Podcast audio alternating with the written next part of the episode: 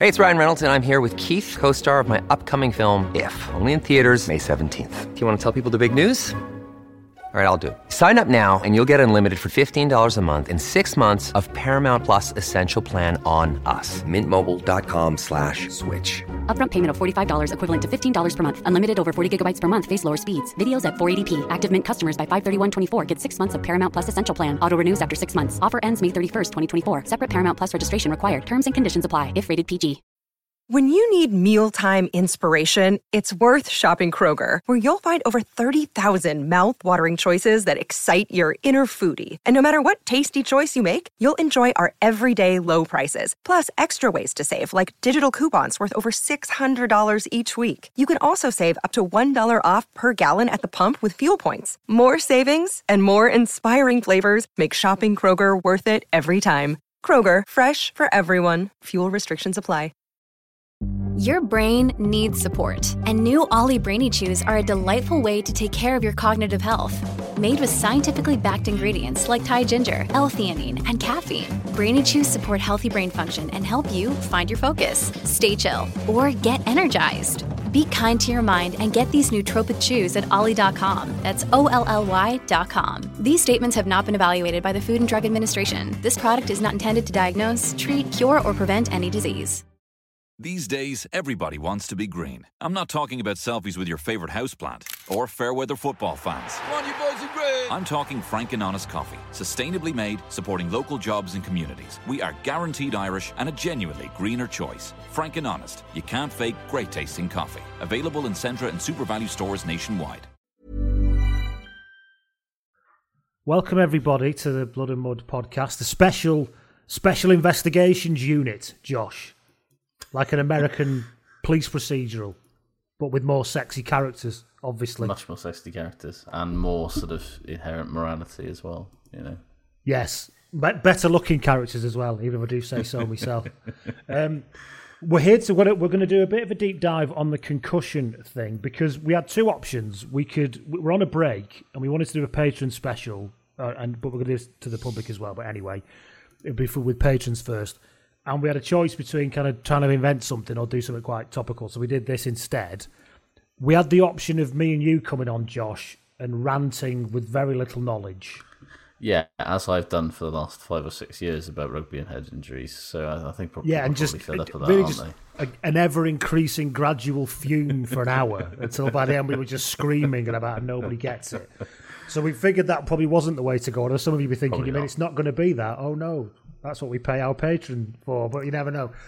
so what we thought we'd do instead, because as we've said when we have the uh, rugby history podcast, we get the prof on. Uh, we we've said you know this country's had enough of experts, but this podcast has not.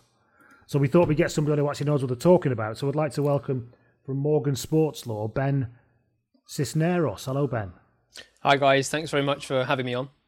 Oh no, seriously, we're going to thank you because you know to say the heavy lifting is going to be done by one part of the podcast tonight is probably is probably too much to say. yeah. I'll get ready for my for my monologue then. Well, yeah, it'd make a difference between one of us. two, It wouldn't makes a? So- change, yeah. So thanks for agreeing to do this, and, and hopefully you can bring some enlightenment to all of this. Because, I mean, where are we up to? I suppose, Josh. We can start with saying where we think we're up to, and Ben can go, "Whoa, whoa, whoa, lads, hang on, no, that's not where we're up to." But uh, well, let's let's make a start. Where are we up to? Lots of people in a, in a case, effectively. Yeah, I mean, it's the thing that we have been banging on about on this podcast for, you know, basically since it started, which was, you know, inevitably somebody was going to want some semblance of legal satisfaction for things that they believed that they were not told about in their playing career regarding long term brain injuries, etc. And it's amazing how quickly it's happened, really, isn't it? Like a couple of weeks ago, nobody seemed to be really that bothered, and now all of a sudden, everybody is very, very, very bothered. And it was quite. It was there was obviously a, co- a coordinated PR plan. Oh, hugely. With this, Yeah, yeah. Wasn't there that it all suddenly came out? Did, ben, do we know why now? In, in in in any particular reason? Is there some you know change in law? Or the time is ripe, or people are just obviously really ill and need the money? I don't know. Yeah, I, I think it's probably the latter. I think that you know these players have clearly received their diagnoses relatively recently, um, and so they've probably just just thought that they'd better start taking action sooner rather than later. Um, legally speaking, there's there's things called limitation periods, which basically put a time limit um, on the amount of time you have to bring a claim. Once you once you realise that you you know once you realise that you've been you you suffered harm, you have three years in in England and Wales to bring your claim. So obviously that that will have had a bearing. But other than that, I, I think it's probably just the fact that players have have realised that they they have have these conditions uh, and therefore you know potentially ha- have a legal claim. And is is the word class action the right term to use, or is that an American thing? I never quite understand. Yeah, that, it. that, it's an Americanism, really. Um, in this country, it would be more accurate to describe it as group litigation. I mean, at this stage, it's you know, it's not in the courts yet. We're we're sort of quite early early stages, but potentially, you know, if it reaches the court, then it, it's going to be a group litigation whereby multiple claims are essentially brought together. They're managed together um, in one court. Class actions are a bit different in the US, um, and that's why I think you know we, we all need to be careful about the comparisons that are drawn between this case and the NFL case because over there class actions essentially work on in an opt-out system. So you know cl- claims are brought, and then if, if if you fall into the category of people that might be affected, you essentially are part of it unless you unless you opt out. Whereas Oh, okay. in this in this country, um, it's sort of the opposite. Certainly, that's the main way of doing things. It's the opposite, where you you have to you know actively bring a claim to be in with the chance of getting compensation. Could this slightly off tangent then, but like given that vibe of you know you kind of have to be out, you have to be in rather than you have to be out, Yeah. is the main sort of thrust of what these you know the the various lawyers involved are likely to be doing at the moment is casting the net extremely wide in the hope of getting in as many players as possible because presumably kind of they they will want a as many pa players involved as possible but also I guess kind of you want to get everybody into the fir- first one otherwise you're in a sort of weird kind of PPE claims situation P- where- potentially, yeah, yeah, pot- potentially. That, that's a good point. Um, I mean, there's certain rules on on what solicitors can and cannot do to, you know, to drum up clients essentially. Um, so you know, you're not you're not supposed to reach out to to specific individuals and be like, oh, you know, I think you have a claim. Let me represent you. You know, that that sort of Oh, thing. so you is- can't is get not- a bus like when Better Call Saul. well, that, that, you know, the old people from it, where he gets them on the bus and accidentally makes it break down and says, "Oh, why you're all here?" you, you can you can certainly advertise, but there's a limit. My, my point my point was that there's there's limits to what you Course, can do. yeah, yeah, but but you're yeah. right. You're right. They'll, they'll want to you know for various different reasons. They'll they'll want to have as many players on board as possible. Although um, it's worth saying that you know under the under the sort of group litigation scheme that we have have in this country, it's it's possible that you know certain test cases, as- as I think they've been referred to in the press, could Right. potentially be, be heard before others. So would that be individuals then? Within within the group litigation would step out and become an individual test case. Yeah, I mean they'd still be part of the group, but but Right. certain issues could be determined, you know, based based on one one particular case. It really depends on, I suppose, how similar factually each of the cases are. Um, you know, if if each of their claims are virtually identical, then you know the court might be able to determine them based on, on one or two test cases. Whereas if if they're all slightly different, then various different elements might need to be to be heard separately. Yeah, I um, I am not a lawyer, but I have had some experience of the law in my real job, and I've been in court a few times on cases, mostly under the uh, adult social care stuff. Uh, for example, the Mental Capacity Act 2005 and stuff like that. And in those cases, every time I, I don't expect to know about this, Ben, you may very well do, you, but obviously the, uh, the judges, and when you read judgments and stuff, often talk about the, the concrete elements and situations of a case which can't really be you know they set some precedent but it's very hard to to read across completely. Your point about how similar cases are i mean there's a concrete element in these all of these cases. They all played rugby and none of them are now very well. But is it more i imagine just to be clear then how much uh, would they be looking for specificity between in that I I mean, it really depends on, on the way the cases are argued and, and the way they're defended. But if I if I give you an example, let, let's say that one of the players has has gone through their career with some concussions sort of sporadically throughout. They've retired at the end. Um, you know, so let's say they played for ten years, um, and then subsequently they've developed these symptoms. So that's sort of your standard case where there's nothing out of the ordinary, so to speak. You could have another case where you've had um, a player who has, as well as going through his rugby career, has um, maybe a particular family history of of dementia. Maybe was in a severe car accident where they also suffered a head injury. Um, all these sorts of things which could slightly, um, you know, affect who is liable and, and to what extent. So that's just an example of, of ways that cases could differ and why they might might not all neatly fall under the, the same umbrella. So talking about things fine differently, I'm, I'm just trying to explore really how the mechanics of this move forward because we can all get have an opinion about the issues, can't we? But I'm interested in the kind of hmm. mechanics of it really because what do you, I'm interested in legislation and jurisdictions, I suppose, because there's a lot of names in this, and Carl, I think Josh, you said Carl Hayman's come out with being part of a claim. Is that in France? I, and There's I a whole. That's the thing. It's, I can't remember. It's now. almost like I was saying at the start. It's like mm, all it's taken is for this first thing to appear, and then we've got talk of it happening in France. We've got talk of it happening in New Zealand. You know, So, but this group litigation, Ben, is specifically in the England and Wales jurisdiction, is it or that's not? that's that's what it seems to be. I mean, ultimately, I, I'm only going off the the media Yeah. reports as, as much as you guys are. But w- what I understand to be the case is that these this group of players are suing the RFU, the WRU, and World Rugby in the English courts, um, and that would presumably be under the law of England and Wales. So, so the jurisdiction would, would be England.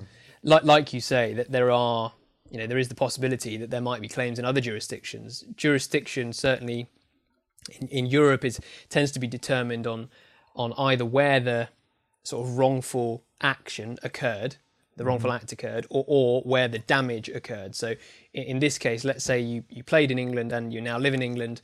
The fact that you're suffering in England means both the the tort, as we call it, the wrongful act occurred in England and your damage occurs in England. If you'd played your whole career in France, then mm. the action could have occurred in France, the wrongful act could have occurred in, in, in France. But if you now live in the UK, for example, maybe your damage has accrued over here. So you could potentially have jurisdiction here. Equally, there could be jurisdiction in the French courts and it could get very messy. Um, so there's certainly potential for claims to be brought in other jurisdictions. and you can't join jurisdictions.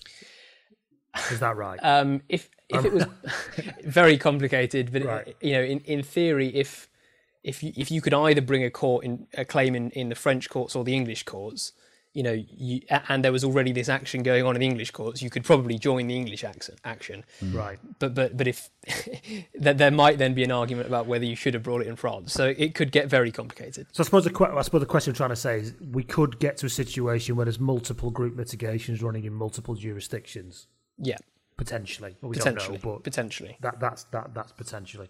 yeah. And that's more likely than it all being joined in one case in an English court for somebody who It's- plays in New Zealand. It's possible, yeah. Right. Yeah. Okay. Is that we'll see how also the plays reason? out. I'm guessing you mentioned that it was kind of England and Wales law. I'm guessing that's why we've heard, had some reports that Scottish players are ready to join, but presumably that would come under Scottish law if they played the bulk of their career in Scotland, which Yeah, I know if- is if- slightly different to England. if and they're now law. suffering their their sort of harm, their damage in Scotland, then then yeah, you would imagine that it would probably be dealt with under under Scots law in, in the Scottish courts. But again, these issues can be quite complicated, and that there there might be ways in which they try and join. But but um, that would certainly be the starting position. Yeah. So that kind of deals with jurisdiction. So, as, and, I mean, I know you, you know you're not a lawyer on this case or anything, Ben, but we're trying to work out. So, what legislation or areas of law the challenge is actually brought under? Is it? Yeah, so so the area of law is what we call the law of negligence. So m- most, you know, the law of negligence is developed through the common law. It's not sort of a piece of legislation as such, although there are various bits of legislation here and there which might be relevant. But predominantly, we- we're dealing with sort of traditional English common law, which is the, the law that's developed through the courts. Um, and so that's that's where the claim is being brought uh, under the law of negligence. Okay. And, and is, is, is it is it traditionally easy to win cases under this kind of legislation? I mean, well, so, so it's, it's not legislation. Just, just to Sorry, be clear, okay, it's it's, yeah. it's just it's just sort of court made, judge made law. And I, I know Um, yeah, that's a for, for, for a lot of people, I suppose, who, you know, if you haven't studied law, it's probably quite a, a strange idea that the law has just been made by the judges, I guess. But but that is ultimately how how the English legal system has been built. Um, so it's, I mean, it's it's neither easy nor hard. It all depends on, on the facts of your case. You know, if, if if you have a car accident and someone drives into the side of you, um, it's probably going to be quite easy to win if they weren't looking where they were going. But i i in a case like this, it, it might not be so straightforward. But but essentially, what what you have to do in in a claim in negligence is you have to show that the defendant, so the person you're suing, owed you a duty of care, so a duty to take reasonable care, essentially. Then you have to prove that they breached that duty. In other words, they were negligent. Then you have to show that their negligence caused you to suffer some loss. So, in in this case, to sort of simplify it, you'd be saying, well, World Rugby owed me a duty of care as a player. Their failure to deal with concussion and head head injuries adequately caused me to suffer, um, you know, dementia and CTE essentially. So, yeah, I use. I use the term legislation erroneously there when you told me not to. But, I did, but just to be clear, so my understanding is, for example, if you, I'm just going back to stuff I understand. So, under the Mental Health Act, Yeah. which is a, an act of legislation, that's a primary legislation, mm-hmm. you can be detained under Section 3 in mm-hmm. a mental health hospital. And if you don't follow the procedure that's laid out in law under Section 3, you're in breach of that section and there's potentially damages to be, or whatever. But that's, a, in a way, a procedural sort of issue. I'm- using like, legal terms I might not be quite right with them, but effectively, but you know what I'm saying? Yeah, yeah, You can say mean. actually, there's these th- these sections of this law you've not followed them, and actually that that's a problem.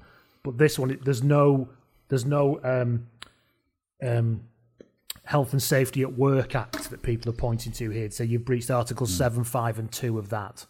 I mean, there is obviously health and safety legislation in this country, and that would apply to employers. So you know, there could be an argument that that was relevant to claims against clubs, but but e- equally, you know, whether that would apply here. I'm, I'm not quite sure. I think the hmm. main claim is just simply in the tort of negligence, where, where you still have these sort of distinct hurdles to get over, these distinct steps to go through. They're not they're not laid out in legislation, but you know, lawyers lawyers know what they are, um, and there's cer- certain things you have to prove in order to establish your claim, and that's very well established in in in in in, in the you know in, in English law. So, like I said, is you got to prove there was a duty that they breached the duty and that they caused you loss, essentially, So or caused you harm, I should say. Right. Yeah. So, is the kind what's the kind of thinking abroad among legal people who think in this field around how strong a case it is? Is there any kind? Have you got any kind of feeling of, of that? Yeah, I mean, I think you know, it, it would be wrong to say that it's it's an easy case, it's an easy win. Um, you know, I think I think that it looks to me like like there's a case there, and that's you know that's not to say there won't be hurdles. You know, there, there most definitely there will be, um, but certainly that there is. You know, it's not it's not a completely uh, inarguable case. It, it seems like it, it could go somewhere. Because I'm interested. I've made the point. Sorry, Josh. Go on. I was going to say, like, obviously, like, there's been various kind of things that are obviously, you know, kind of being seeded in the press about kind of stuff that people knew a very long time ago, whether it's, you know, the 80s, the 70s, or 10 years ago about, you know, claiming that this kind of knowledge was out there. But, like, mm. even somebody, a, a layman like me, was aware of rumblings of CTE about a decade ago. Mm. And why do you, like, from a legal point of view, why would World Rugby have waited as long as they did to make the changes that we've seen in the last three or four years, given what was going on? It's particularly with the US. I mean, ultimately, this case. ultimately this will be one of the key questions in the case. You know, when I sort of said about the various stages, the various elements that have to be proved, this is to do with the the question of whether they breached their duty of care, whether they were negligent, and key to that question will be, well, what did they know, or what should they have known, um, and therefore what should they have done to protect players. Um, so this question of knowledge, or, or you know, what they should have known if they'd if they'd uh, done the taken reasonable steps to to, to to to research it and to look into it. That that is going to be that's going to be really important. And it's something that I've been doing a bit of looking into for an article I'm working on. Um, and you know, the idea that repetitive head injuries can cause long term brain damage, essentially, has been around since the 1920s. Um, wow. There was an article in, in 1928 um, which talked about punch drunk syndrome. Um, it sort mm. of hmm. described um, in boxers the symptoms that are now associated with um, essentially dementia and CTE. Mm. so, although you know they hadn't studied people's brains as such yet, there were sort of observations um, that, that, repeated blows to the head were not a good thing. Um, and then obviously the science has then gone from there. Um, there's a, you know, there's, there's in, in, the medical literature, there's references to dementia pugilistica, uh, which essentially mm. means dementia of the of the boxer. And then in in 1949, I think it was, um, the term CTE, chronic traumatic en- encephalopathy. Oh yeah, Bit of a mouthful that one. Um, it's a horrible one. That was that was first first used in, in 1949, and then there was a case, you know, formally identified in, in 1954. So there has been understanding of this um, condition for for a long a long time. Obviously, the the extent of that understanding has developed quite considerably, and particularly in the last, I suppose, the last two decades, it's really come on. Um, but the suggestions have been have been there for a while, and I suppose part of the question will be, well, should more have been done to to look into that? Um, in particular, there there was an article in one of the you know the leading medical journals in 1975 about the cumulative effects of concussion, and I think this was something that led to changes in boxing about stand down periods, etc. And and that was perhaps the basis for rugby's first stand down periods.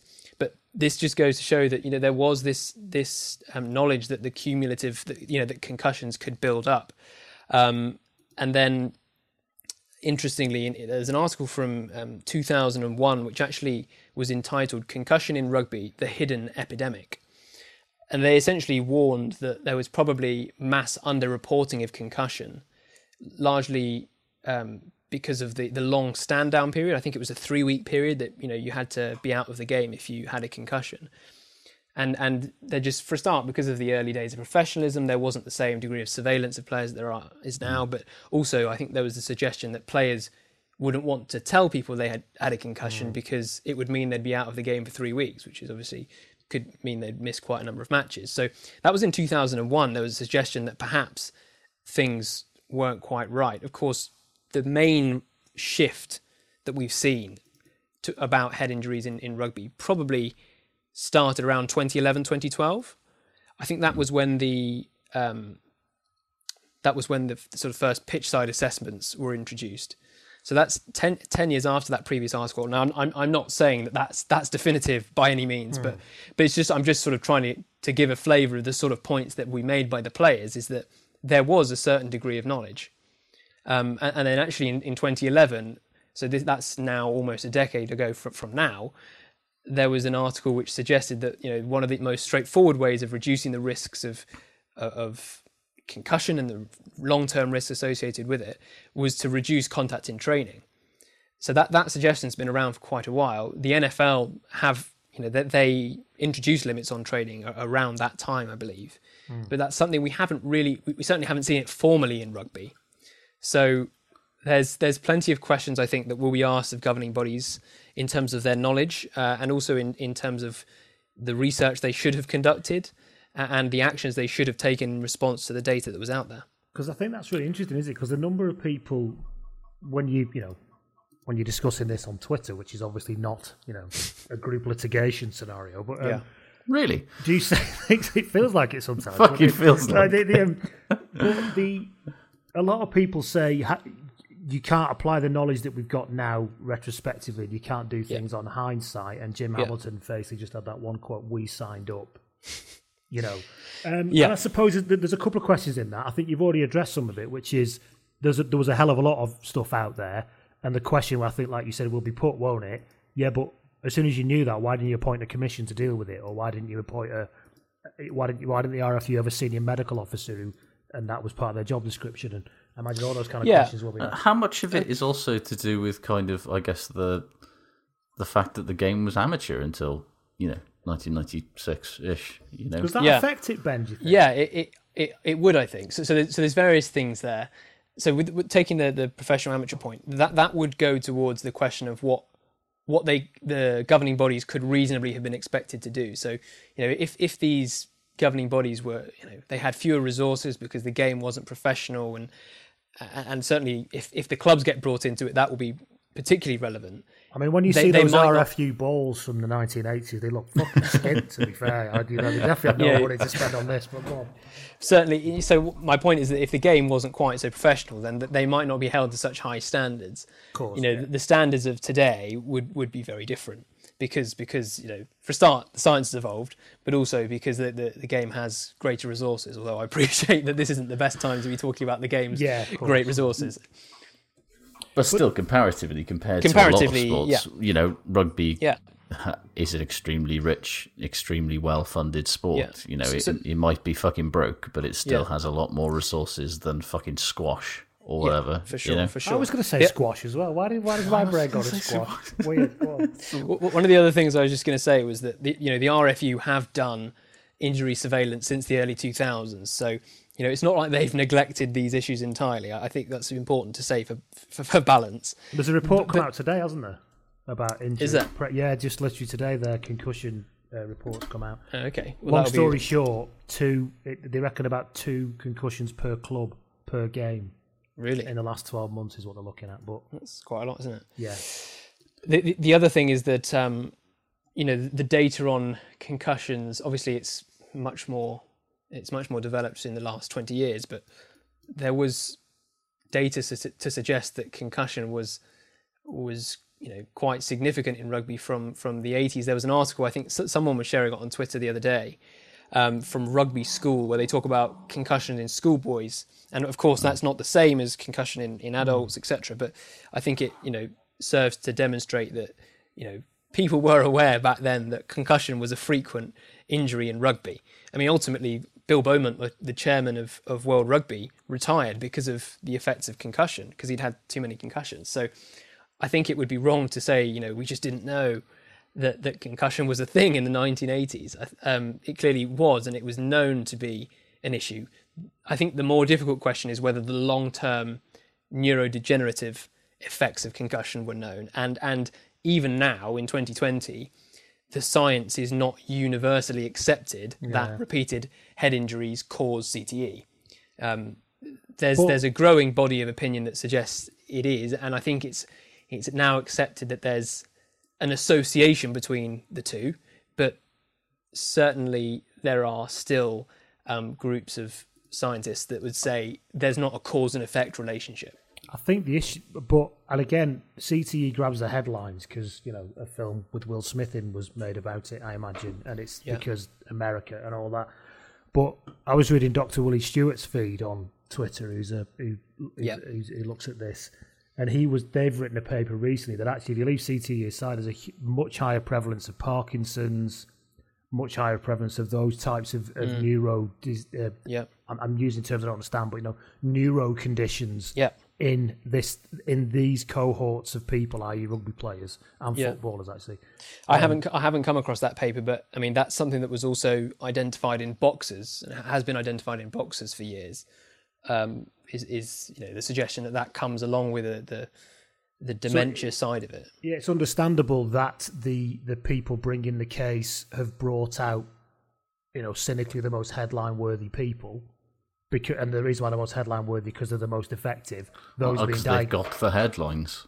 Yeah, and, Yeah, tho- and it's- those, yeah, quite. And those Yeah. being, I, I, that sound like I, they were being more cynical, but actually saying I'm 42 and I've got early onset dementia because I, because I got my head smashed in playing rugby is what I would lead with as well. Um, Yeah. You know what I mean? But that's what people are talking about now. But actually, if you layer it underneath, it looks like there's far more conditions that, that, that we're looking Yeah, at. it's almost like they use. They are obviously using sort of extreme examples like Steve Thompson, like Alex Popham, Yeah. You know, who Well, I- I are think- obviously not normal inverted commas But I thi- I within think the that- riders from a rugby. But yeah, that that helps though to, to try and establish their case that there is a link because it's incredibly unusual for, for men of their age to to be suffering from these conditions. So that in itself would, although it's not definitive, um, it would imply that there's a link. Would it? Would it not? Um, in the absence of any other things that have happened in their lives, perhaps which which could have brought on on this disease or condition. And does there have to be? Is there a level of evidence to even bring a case like this, Ben? I mean, to bring a case, I mean, you, you wouldn't you wouldn't start a, a claim in court if you didn't think you had a reasonable chance of winning, simply because of the costs that it, it would involve. But so so to, to bring the case in the first place, there's not a formal threshold, but Right. you know you, you wouldn't bring it unless you thought you had a you had a shot. Um, in terms of the proof when it comes to trial, then yes, there's a there's a standard of proof. Um, you know, you have to prove on the balance of probabilities that your condition was was caused or that they breached the duty of care. That, that's the standard for things. And whenever you have to prove them, it is the balance of probabilities, which essentially means it's more than fifty percent likely.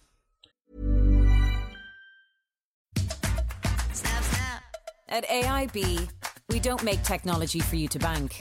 We make it for you to live. Just watch. So you can apply and get a loan through your AIB app or online, Knock, out like no all from the comfort of home. Banking to fit the way you live. AIB, we back doing. Lender criteria, terms and conditions apply. Over 18s only, subject to approval. Security may be required. Allied Irish Banks PLC is regulated by the Central Bank of Ireland. When we talk about quitting smoking, When my first child was born, for them, obviously money, we talk about why so much. health for myself. My family. I'm a mom. It becomes part of the habit. The smell of my clothes. I just need to shake this cough. You've already talked about why you want to quit, so let's start talking about how. If you stop smoking for 28 days, you're five times more likely to quit for good. For tips, tools, and real support, visit quit.ie or free phone 1 800 201 203 and make the next stop your last stop from the HSE.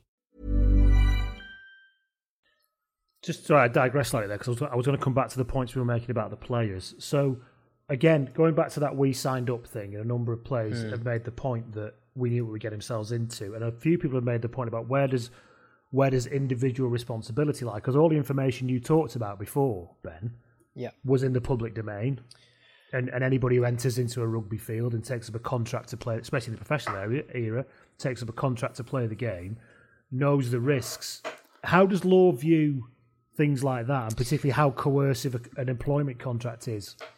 I mean, I think it's important to say that just because these things were were out there d- doesn't necessarily mean they were. Firstly, they weren't necessarily in the public domain. They they were in the sort of the medical literature, which you can find hmm. if you go searching. Some of it's some of it's you know behind paywalls and in, in medical journals, and you know the the the development of the internet means that it's it's much more readily available now uh, than it perhaps would have been in 2000, for example.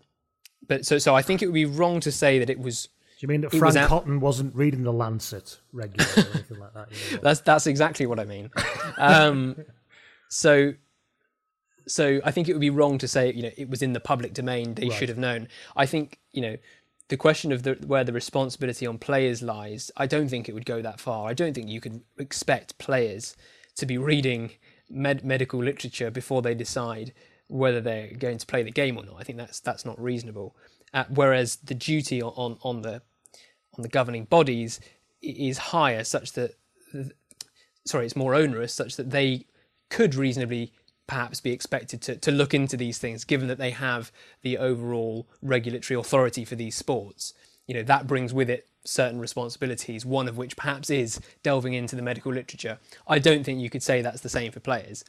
Um, and so, yeah, the, the Jim Hamilton tweet was was quite an interesting one because you know I, I'm surprised that there's players that take that view, because to me, and I think this is the position that the law takes, if you didn't know something um, was a risk, then you can't have consented to it.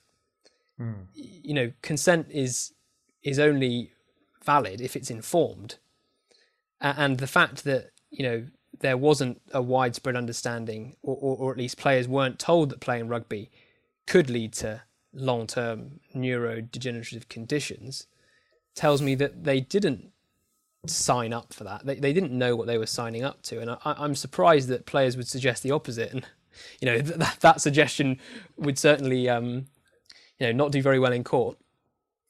That's just so much of this and so much of the reaction. It feels like has come more from a sort of knee jerk sense of kind of desire to protect the sport. I, I agree. They're obviously employed by and love, you know, and I think everybody, you know, everybody who loves rugby feels that way as well. We don't, you know, nobody wants rugby to end. No, of And some of the stuff that's come out is, is very scary, and you don't. see- There's not a lot, and so you can understand, I guess, why why people like Hamilton and Goode and the usual suspects are sort of, you know, it's it's a it's a, a defensive reaction, I Yeah, guess. in- yeah, in- and in an, and an emotional one at the end of the day. yeah, and you don't and you don't want to admit to yourself, I guess, that you you've been putting yourself and your your future life, livelihood, and life and quality of existence at risk doing this thing that you enjoy so much. Mm. I think There's it's, also the fact they say actively, you know, let's not beat around the bush. It was continued to be. I didn't play rugby professionally, um, but it was kind of continued to be encouraged, and it was part of the warrior image of the game that you get a bang on the head and you carry on, and nobody's Hmm. going to be overly concerned about stopping you until certain things came in and it started to be taken more seriously. As you mentioned, Ben, in the last decade. Yeah. Do you know what I mean? And th- that's exactly the problem, though, because what the players will be arguing, the players that are bringing the, the claims, is that you know that was that shouldn't have happened. That there should have been a completely different culture around concussion. You know, it shouldn't have taken until until the last decade for this awareness to have come in and, and for governing bodies, clubs to have started taking this um, really seriously. That that's all going to be part of the case. why did it cost the NFL a billion dollars before rugby started giving a fuck? Is the kind of But if you look at the NFL, though, I think the billion dollars is, as as a as a chunk of its operating budget is a small amount of money is to make that quite, go you away know, so forever. nobody's getting a billion dollars, are they? And that's But- the Yeah. that's the other thing that you know, obviously it never made it to trial in Yeah. America. Yeah. Well, that's an interesting the, N- question. The NFL saw, Yeah. the NFL saw enough from what they saw of the science and the papers, and you know the, spon- the science that they were ended up sponsoring in the end could you know that for years and years was kind of trying to downplay it. In the end, it couldn't even do that. What, Yeah, do you so think there- they are? sorry. Few, oh, sorry, Ben. I was just going to say there's a few things to pick out of, of that, and you made some really good points. So the NFL case is is different for a number of reasons. Firstly, I, I said about the class action system at the beginning. Mm. That's that's quite different. Secondly, damages compensation in the US tends to be quite a bit higher than in, in England and Wales. So you know, the idea that you might get a billion a billion pounds is, is quite fanciful. Um, obviously, Rugby it would doesn't all have a billion pounds. well, there, there is that. Yeah. Nigel Uh, Wray does. Nigel Wray does, yeah. Bruce Craig's got it down the back of the sofa, but Obvi- Obviously, it would all depend on the number of players that, that end up having claims, etc. But you know, I would not expect it to, to get that high. That's not to say it couldn't be the hundred in the hundreds of millions of pounds. That's that's quite foreseeable if if if they're successful. Yeah. Um, but but the scale is important. there's an important difference there. Um, then um, thirdly, there's the the idea that the NFL either knew or, or they had seen signs that there was um, danger of CTE and concussion, but they suppressed them or they denied they denied the links and they tried to cover it up either you know by putting pressure in certain places, etc. And that was quite a, an important feature of that case. Mm. I don't think that's what we're talking about here, and it would be very surprising if that was the case. Um, so that obviously would have factored into the question of, of damages and, and also the question of the settlement. And then, like you say, Josh, um, the, the case did never go to trial. There, there was a settlement under which the NFL essentially c- agreed to create a fund for former players who were suffering from various neurological conditions that were related to football. Um, and also they, you know, put some money aside to fund further research. But under that settlement, the NFL never admitted liability either. So they, Mm. they, they put aside the money, which, as as Lee says, is a very small percentage of their turnover, um, and they never admitted liability. So again, it, you just got to be people have got to be careful when they draw comparisons to the NFL. That that And point. that's- that- Go on, Josh. Well, that sort of makes me, th- as you say, kind of. They never had to admit liability because they can afford to not admit liability because a billion dollars is nothing to them. Hmm. As you, if we're talking about damages in the hundreds of millions, hell, even in the tens of millions, rugby can't afford that right now. Like, do you think that that makes it more likely that this is going to go to court, in as opposed to getting something?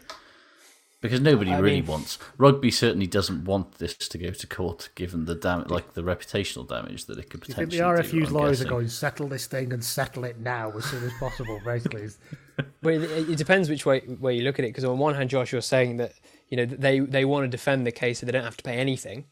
So that they, if they can try and argue the case isn't strong enough, um, they might see that as one option. Equally, you've got to bear in mind that doing that will cost them an arm and a leg. It's very expensive. Yeah, Um, lawyers are expensive. But on the other Yeah. side, they, they might try and settle it for less than it could be worth in court because if they Mm. lose, the claim, the, the sorry, the damages could be quite high. You know, given that these players are, let's just assume they're all around in their their early forties. That means that they're potentially, you know, they've got a lot of their life ahead of them. Um, they've got time when they might need to go into care. They're going to have medical expenses they're going to need to be able to sort of get compensation for their lost earnings because they're not going to be able to work for a, you know large periods of their life. Um, and of course, that's you know going to impact on their ability to support their families, etc. So their, their compensation individually could could easily exceed a million pounds. So if you have 100, 200 players, it doesn't take very long to do the maths. Christ. Yeah, I mean, and and that's without, I guess, think you know, as you said, like the NFL set money apart uh, aside to fund further research. Like, you'd find it hard to believe that, given what the players have claimed that they want, in terms of the sort of te- the the fifteen commandments and all of that sort of stuff that came out last week, you find it hard to believe that they're also not going to want World Rugby and the unions to sort of start investing a lot of money in, in investigating what it seems to be an epidemic, you know, Mm. and has, Mm. has has been seemed to be an epidemic for sort of at least twenty years, I guess. I mean, it's an interesting question because I mean, uh, they the people bringing the action, the, the litigation, um, did actually publish a kind of manifesto, didn't they? At one point, saying this is what we want to see. A lot of it is about reducing contact in training, a better monitoring, a better care, and all that kind of stuff. Which I suppose is then very publicly trying to get public opinion on side to say, well, all that seems very reasonable to me. Why the hell would you want to go to court over that? And and, and so on and so forth. I don't know if that's hmm. what the strategy but it seems to be. Yeah, no, it, it, it seem, seems to be factoring in. I think, I think you know, a settlement. I think one of you mentioned it could be seen as a attractive option for, for both sides of this because do the governing bodies and, and possibly the clubs as well do they want this to be dragged through the courts publicly that would be potentially embarrassing and it would obviously just attract a whole load of negative publicity for the sport and then on the other side, do do the players want to take it to court when there there is a risk of them not succeeding? You know, there's always a risk of that. Um, and also, if if they're going to put themselves um, in, in, in on trial, then their lives are going to be open to examination as well. And I think you know it's been a feature of some of the claims under the NFL settlement that you know ultimately they, they look into what what things p- players have done outside of rugby, and and you know But it Yeah, might well, be you- caused by the fact you smashed 14 kilograms of cocaine up your nose in 2007, for example. there you Well, a lot of people have, have, all- you know, a lot of people brought up as soon as the sort of Thompson thing came up. You know, it didn't take long for people to point out that he, you know, was medically advised to retire because of a neck injury, and then, and, Well- and then carried on. that that's a, and- that that's another issue. Yeah, that, that- that might be a problem for claims. Is if players were advised to retire and ignored it, then Hmm. when we when we spoke about the players consenting to the risks, that might become quite significant. It might be seen that that Exactly. sort of yeah. breaks what we'd say it legally breaks the chain of causation between the negligence and the injury because at that point you know you have intervened and, and you've continued to subject yourself to the risks which at that point you, you realized were significant that's that's Hmm. a, poss- a possibility How much? And- uh, sorry, go on, Josh. No, no, carry on, man. I was just going to ask the kind of because I mentioned my granddad was a miner and he got paid out for dust in his lungs, you know, and so did Mm, my other. same. My other granddad got paid out and he was already dead, and his wife got all his money, um, which was um, anyway. So, but there's you know there's asbestos, isn't there? Vibration, white finger. We could go on and on and on about these industrial injury settlements. Is this something? Was that one? Was that under the same? Not legislation, but the same duty of care, breach of duty, So- cause so- of loss as this. And I is, mean, it, is it, it- do you it- read it- across? the, the same principles are relevant to all these sorts of issues. Specifically, that there is the sort of the government's own industrial injuries disablement benefit scheme.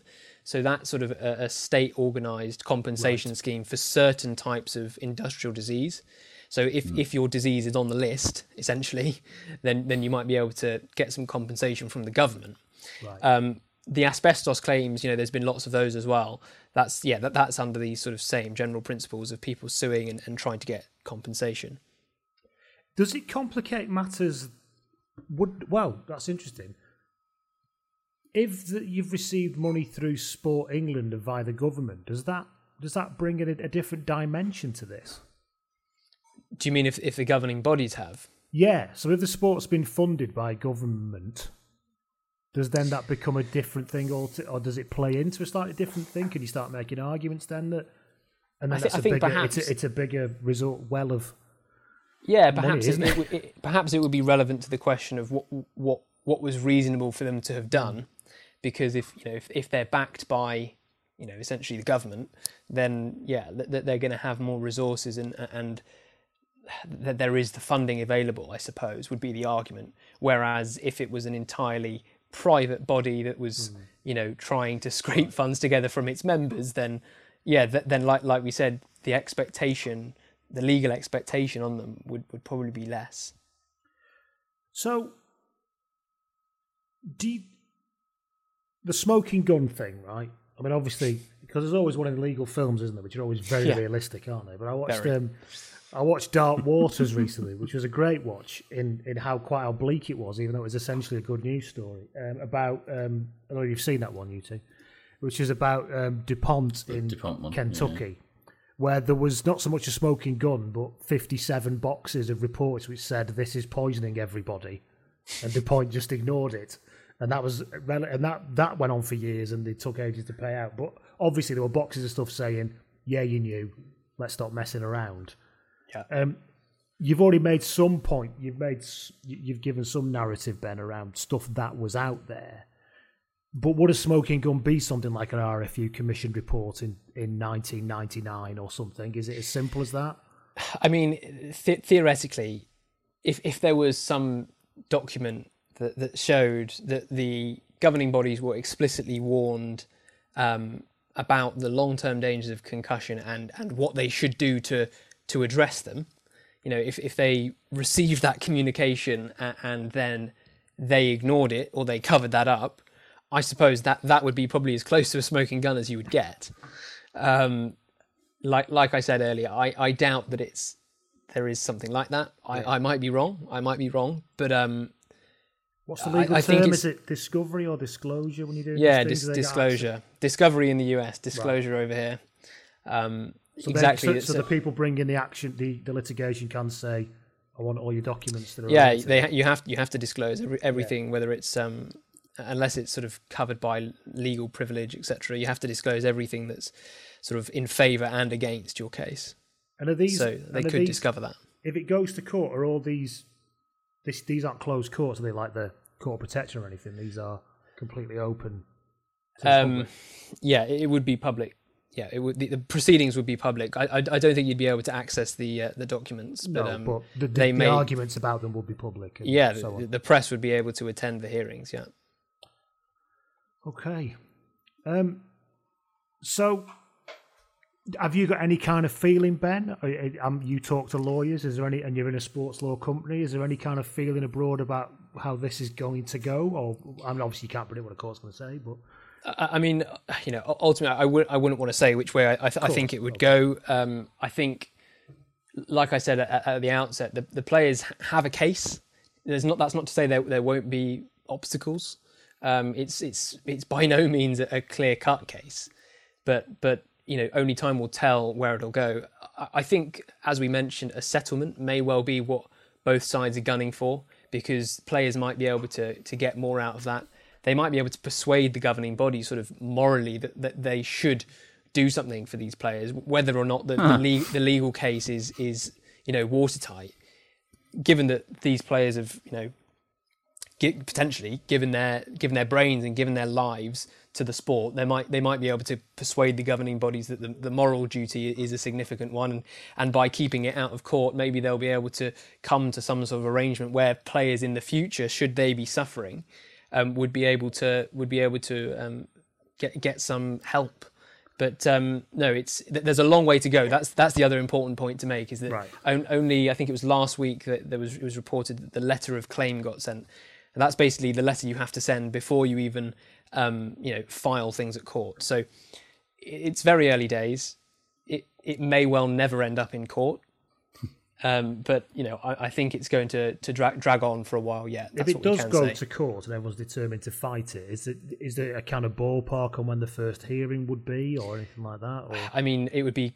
I would imagine it would not be for for a while yet. It's it's certainly not the sort of thing that's going to happen in in in the next few months. Yeah. it's, it's likely to be a, a long number of months, if not over a year, before before it would uh, get to that stage. Last question on settlement from me. Because if you look at the NFL one, as you just talked about, there was a no liability thing there. But they've obviously agreed to do certain things and pay out some money and set up certain things. Does that mean there could be, and if that's the way it goes, you imagine any set- settlement that involves no admission of liability Mm. as a general requirement, you would think. Does that mean that you, you could litigate it again in the future? It would depend on the, the terms of the settlement. Or sorry, a, Um, se- a separate group of players, sorry, could yeah, litigate. it, it would again. depend on the terms of the settlement and, Right. and the way it was done. Um, because of because of the fact we don't have the same class action system where it's opt out, like I said before, Hmm. it may well be that it, you know if there's a, a a settlement in the true sense of the word, that might only cover the players who actually bring claims, but. I, I think perhaps what, what the players would be looking for would be something that's broader. So it would settle their claims, but perhaps also set aside funds to deal with future claims um, that you know it would all depend on, on what, what's agreed, what the terms of the settlement are, because I think there will be a recognition that the, the, players that end up in court this time will not be the only players who ever suffer CTE as a result of playing Mm. rugby, because for a start, the, these players are all players that retired roughly ten years ago. So if if you take um, you know if if you say that it takes roughly ten years for these symptoms to develop, such that you would realise you were suffering, then you know there could be a whole load of, of other players that come out of the woodwork in the next 10 years so and after that of course so um like I say, it will all depend on, on the terms. It's it's a classic lawyer's answer. It depends. no, of course, Um, yeah, yeah. But but it's possible. It's that- possible that it, it could deal with future claims. Um, but but it, it, equally, they might just try and settle the ones that they're being faced with now and deal with any others in the future. And that being the case, then, as you say, if because it doesn't have this class action element and doesn't have this sort of going forward element necessarily, like, does that mean that whatever happens with this, you know, even if they man, you know, if if they they win, the rugby wins this case, or if they settle in a way that they don't admit liability, is there any way that rugby could sort of avoid taking pretty strenuous measures to try and mitigate this in future generations, knowing now now that they've will have had it all laid out for them in you know in a legal suit that alleges that you know X, Y, and Z happened, and as a result, you know they these players who played rugby suffered this neurological damage. Kind of how can rugby you know rugby will presumably have to mitigate I don't know how they get the insured risks again somehow. without doing something significant. This is what this is what I'm, I'm sort of getting at. It's like how does rugby Yeah. avoid even if they get through? You know, if they can not fucking end the sport through bankrupting itself through this one, how do Yeah. they then survive? You know, carry Well, on? I, I think the first thing to say is that because these claims, certainly in the main, seem to re- relate to the sort of the first 10, 15 years of professionalism, you know, you, you you do have to take account of the fact that changes have been implemented since. Yeah. So it's not like you'd be starting from scratch. Um, Yeah, you so can argue about the pace of them and, and how. yeah, what, you know, yeah. exactly. But they, they have acted in the last ten years to, to you know they, they've sort of been at the forefront of changes in you know worldwide in terms of the way they've adapted the rules and enforcement to to to to, to limit the, Yeah, and the it's notable how concussion. frightening it is watching rugby league and football now. Yeah, When yeah. you see how they, re- they react to head Yeah. injuries in there, where you can pick apart rugby's issue about them not going far enough, but they're a fucking hell of a long way away from what those sports are doing. Yeah, But anyway, exactly. Daniel. So, no, no, not at all. So, so as you say, Josh, you know, going going forward, if they don't make further changes, would that itself leave them open to future liability?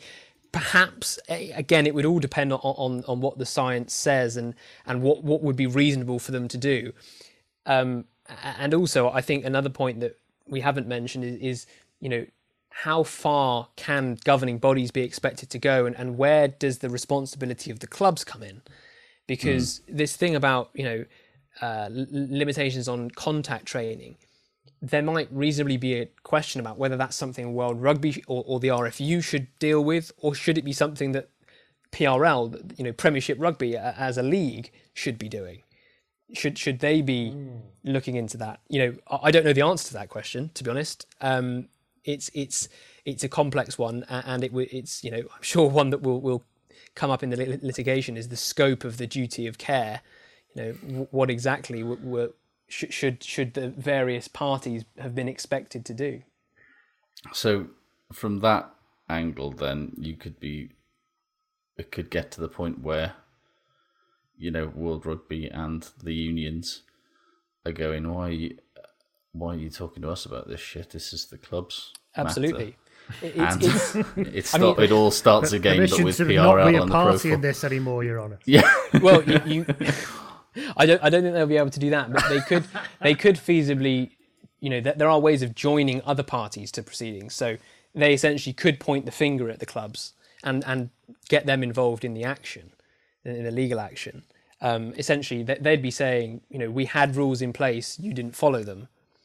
Um, of course, the fact that World Rugby has subsequently made n- changes might suggest that you know there was still a duty on them to to sort of oversee the issue of Set concussion and exactly set the Yeah. precedent. But nonetheless, there might be an argument that in that first decade of professionalism, you know, World Rugby's rules were not entirely deficient, but you know the the way the clubs policed them was. Um, and yeah, it's it's going to be that's going to be another interesting issue. You know what? I think it doesn't paint a good picture, though, does it? Because your your point, Ben, about changes have been made in the last ten years, and of course they have. But I also reflect on on that big stat that came out about Alun Wyn Jones about how he's played twenty percent of Wales's international games, and I went away and hmm. nerded it a bit and, and discovered that Jason Leonard had played twenty percent of England's interna hmm. twenty two percent by the time he retired. Mostly in the profession, mostly in the profession. Well, no, maybe half. Anyway, the point I'm making is, is that they've ramped up the most intense level of competition in Yeah. the last 20 years Absolutely. whilst reducing breaks Absolutely. whilst also having some noise in the background what your point about the players have a case but and i'm just you know you don't have to agree with me here but you know it just doesn't paint a good picture can it because actually it's okay if you're going to say well we're doing some stuff to maybe assess it a bit more but you're also making people making people Play more rugby than argument they ever. can make as well Absolutely. but make Just look play at- more rugby than ever before at the highest level Absolutely. Look at this year. The, the impact of COVID 19 has meant that we have a 51 week season. Yes 51 weeks. i know we had to pod every one of them it was horrendous you joke, but it, it, it's a really important point. The Yeah. players players are playing more games now than they were, you know, in, in the amateur era, and the, the the the impact of these games on players has only got greater because of professionalism. It means that everyone's bigger, stronger, and faster, um, which means that the the risk of injury has probably gone up, and yet you're playing more games. And now with with obviously the coronavirus had a massive impact, and they had to look at reorganisation for the financial side of the sport, but but the answer was to make players play more games in less time than they ever have. You know that mm-hmm. against the background of, of what we're talking about about the, the the the way that repeated head injuries and you know it's not just concussions it's subconcussions are caused, you know the conditions are caused by repeated blows um, increasing the number of matches um, can't, can't be a good thing. No. Well, we wait and see. That's we're coming up to the hour. We wait and see now uh, what happens. I think, as you said, it'll be it'll all go a bit quiet for a month or so. I suppose. I imagine. I imagine At, people at least, I think. Well, sorry, no. I, I, I meant to say a number of months rather than a month or so. There. Um, I, I imagine. I wouldn't be surprised if the people bringing the case keep having a nice press and media strategy. Though. Agreed. That seems to be what they what they're. they're No, you're right. It seems seems to be. what- every couple of days, which will probably stretch out, I guess, to a week. If they've got seventy of them in the hopper, why not? Do you reckon know? they're holding like a mega name for about three months in? Like Martin would if I was Johnson's coming out in three months Oh. or something. Who knows? That would be it, wouldn't it? Who knows? Yeah, who knows? And on that point, who knows? We've had our bet. We did our best to try and understand it. Ben, thank God you were here. Is all I is, is all I want to say. and the insights have been really, really helpful and interesting. Indeed. Thanks everybody for listening. Thanks to you, Ben, for joining us, and we'll see you. Have a lovely Christmas and New Year on the backdrop Indeed. of that nice, heartwarming chat we just had, and we'll speak to you all soon. Take care. Bye bye. These days, everybody wants to be green. I'm not talking about selfies with your favorite houseplant or fair weather football fans. Come on, you boys are great. I'm talking Frank and Honest Coffee, sustainably made, supporting local jobs and communities. We are guaranteed Irish and a genuinely greener choice. Frank and Honest, you can't fake great tasting coffee. Available in Centra and SuperValu stores nationwide. Sports Social Podcast Network. Judy was boring. Hello. Then Judy discovered ChumbaCasino.com. It's my little escape. Now Judy's the life of the party. Oh, baby, Mama's bringing home the bacon. Whoa, take it easy, Judy. The Chumba life is for everybody. So go to ChumbaCasino.com and play over 100 casino-style games. Join today and play for free for your chance to redeem some serious prizes. chumba ChumbaCasino.com. No purchase necessary. Void where prohibited by law. 18 plus terms and conditions apply. See website for details.